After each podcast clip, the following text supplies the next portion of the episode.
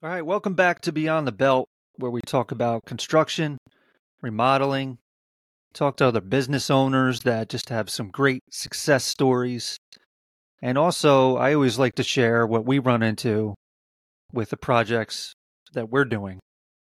And I had the opportunity to contribute to a magazine that is popular in our industry, which is the Journal of Light Construction, uh, the September and October edition this year just talking about prepping floors and walls for tile. And I just wanted to do a quick episode about what was involved with that article. I had some questions from some people just about what we do just to prep for tile. And this was a great article to be able to to put together because it shows just the extreme of some situations of putting tile in what needs to be done for the prep, which is so much in every bathroom job pretty much that I've done. There's some kind of prep. It's just the amount of prep and the design of the bathroom comes into play. So, really, you're going into a house, and depending on the age of the home, a lot of times will depend on how much prep needs to be done. Of course, we find with older homes, with the framing, with the structure, we have to just add to it just for uh, the tile on the flooring, let's say. The deflection is important because it if it isn't a substantial amount of framing to support what's going down, you can just jeopardize the tile that you're going to be installing. And on the first page, you know, I talk about getting everything level to plain, flat. It's better to accomplish as flat as possible because you're not always going to get everything level. But there's some cases to where you just have to get things as level as possible. Otherwise, it's going to show. So on the first page, page of the article, I have self leveler going in Uh, onto the existing plywood that we put down. And we had to have, you know, the amount of self leveler we put down because it was a freestanding tub. So you obviously if it's that if it's out of whack and the floor is really out of level, you're going to see it with a freestanding tub. You can make some adjustments on the tub, but you don't want to see a gap underneath this style of tub. I mean, even if you have the clawfoot tubs, I really think you're going to see it in the water because the water is going to find level. And you're just going to see it around the edge of the tub that the floor is not level. Or sometimes with vanity cabinets, you won't have the toe kick that goes right down to the tile or to the floor. So by having a decorative um, a decorative bottom or independent feet that just go down to the finished floor, you're not going to have much room to shim out. What we would typically do with cabinets is we're going to put shims in there in order to adjust these cabinets to be level. And then we can have a piece of trim that goes across the bottom to hide where we had to shim up. So it does depend on the design, and it's thinking of all these things ahead of time. Just knowing the products that you're putting in, of course, the expectations of the homeowner and the client, having that discussion, and they know that we're the uh, ones that are experienced, the professionals coming in to accomplish what they envision based on the design. So it's just a lot of pre planning. And over the years, understanding how the tile is going to behave, how it's going to perform, the issues you can have with not prepping the right way, with having too much deflection, which is the movement in the floor. So if your floor joists are under engineered, and granted they could be only because of the again the age of the house could just have the dimensions of the floor joists could be half of what they need to be because of how building was many years ago. What was accepted, what was, uh, you know, what we're doing with our design, anticipating the load, we have to increase the floor joist size or what we call sistering them up. So we're adding a floor joist to the existing next to each other and fastening them, fastening them together mechanically to increase the strength of that floor system.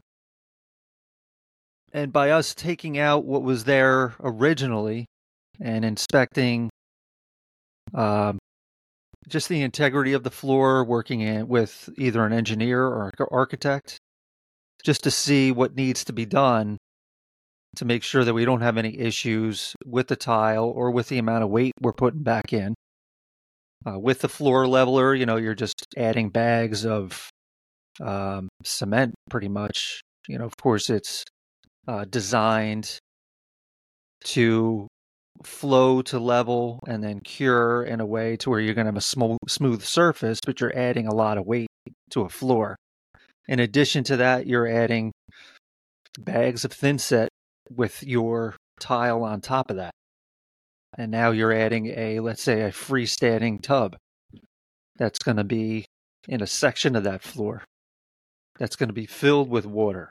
And that's all going to add up to possible point loads or a surface load in that area. So these are the things, and you think, well, it's a bathroom. I'm just going to go in and retile it and just add some nicer pieces of nicer uh, vanities, fixtures, whatever the case may be. It's just all these things to take into consideration when uh, starting the floor tile. And then, you know, it's working up to the walls and the showers and what we need to do just to make sure everything planes out the right way.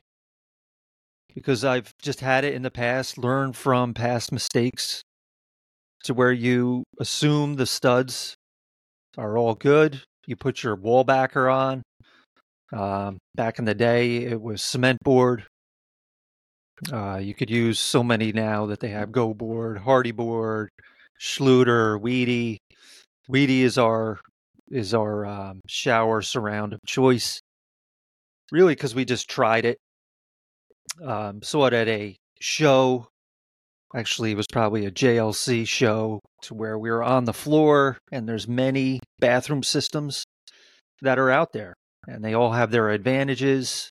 Um, some people that have been doing tile for many years and like to use mud mud pans and mud the walls. There's just advantages and some would see disadvantages to different systems for their own personal reasons. We've just built our confidence up over time using Wedi. This isn't a uh, promotion for their product specific, but uh, like I said, we we tried it and it's something we've had success with and just are used to and efficient with putting in. But with any shower system, uh, with any wallboard, any backer to tile, you just want it to plane out flat.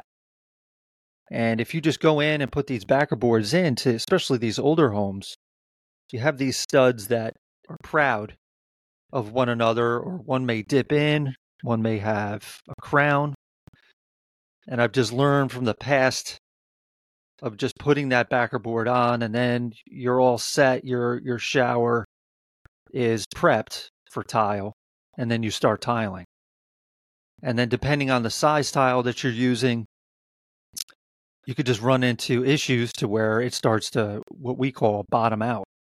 So you're putting a thin set on, you're running it across the shower walls, and it's either lifted up to where it's not adhering and it's not grabbing enough thin set because there's a big belly in the wall, or it starts to hit where the belly is. And your thin set's oozing out, and it's not just a it's not a uh, consistent coverage. And then you don't want that lippage of uh, the tile, which is one tile sticking out further than the other. You want it to plane as perfect as possible. So that all comes with prep on the front end. And in the article here, you know, I'm just showing what I've learned helps is to shave down any wall stud that has a crown in it just with a power planer. And you just see the extreme of what you need to do. And I take a straight edge and I just plane it across from one side to the other, usually at an angle just to cover as much surface area as possible. And just seeing, you know, what stud might be an issue. Um, I check the walls for plumb because on certain tiles and certain designs, this is what all comes into play. Again, you think, uh, you know, I'm just going to put up some backer board and run some new tile. And you can, and it can come out. It's going to look new, it's going to look decent. But a lot of how things look in the end and how purposeful the design is, the layout is, that all comes together from the prep you do on the front end. You can have a small subway tile, and in the corners, again, based on how you cut them, how your layout is, you may not see that that wall's out of plumb unless it is a good amount. You know, if if over seven or eight feet, it goes out, uh, let's say three quarters of an inch. You're just going to see how the tiles get bigger from the bottom up to the top, or vice versa, depending on how out of plumb that wall is. So I just make it a priority to make sure everything's flat and plumb because I just there are some things you can get by with, make it look nice, uh, hide it within the way that you cut tile. There's all these techniques that are there, and you you have to use these techniques for sure if you run into something that uh, either couldn't be fixed or something that was missed. So this way, it just looks as good as possible. Uh, some things that maybe the untrained eye wouldn't pick up on. So again, it's not like you're trying to be uh, manipulative or deceitful for someone that's coming in to a finished product.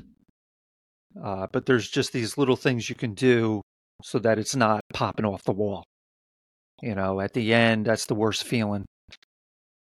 You you get in there, you have an envision of what the tile is going to look like, what the space is going to look like with the design, and you start doing the work, and you realize it's just it's gonna it's gonna jump out at you as something that just doesn't look nice.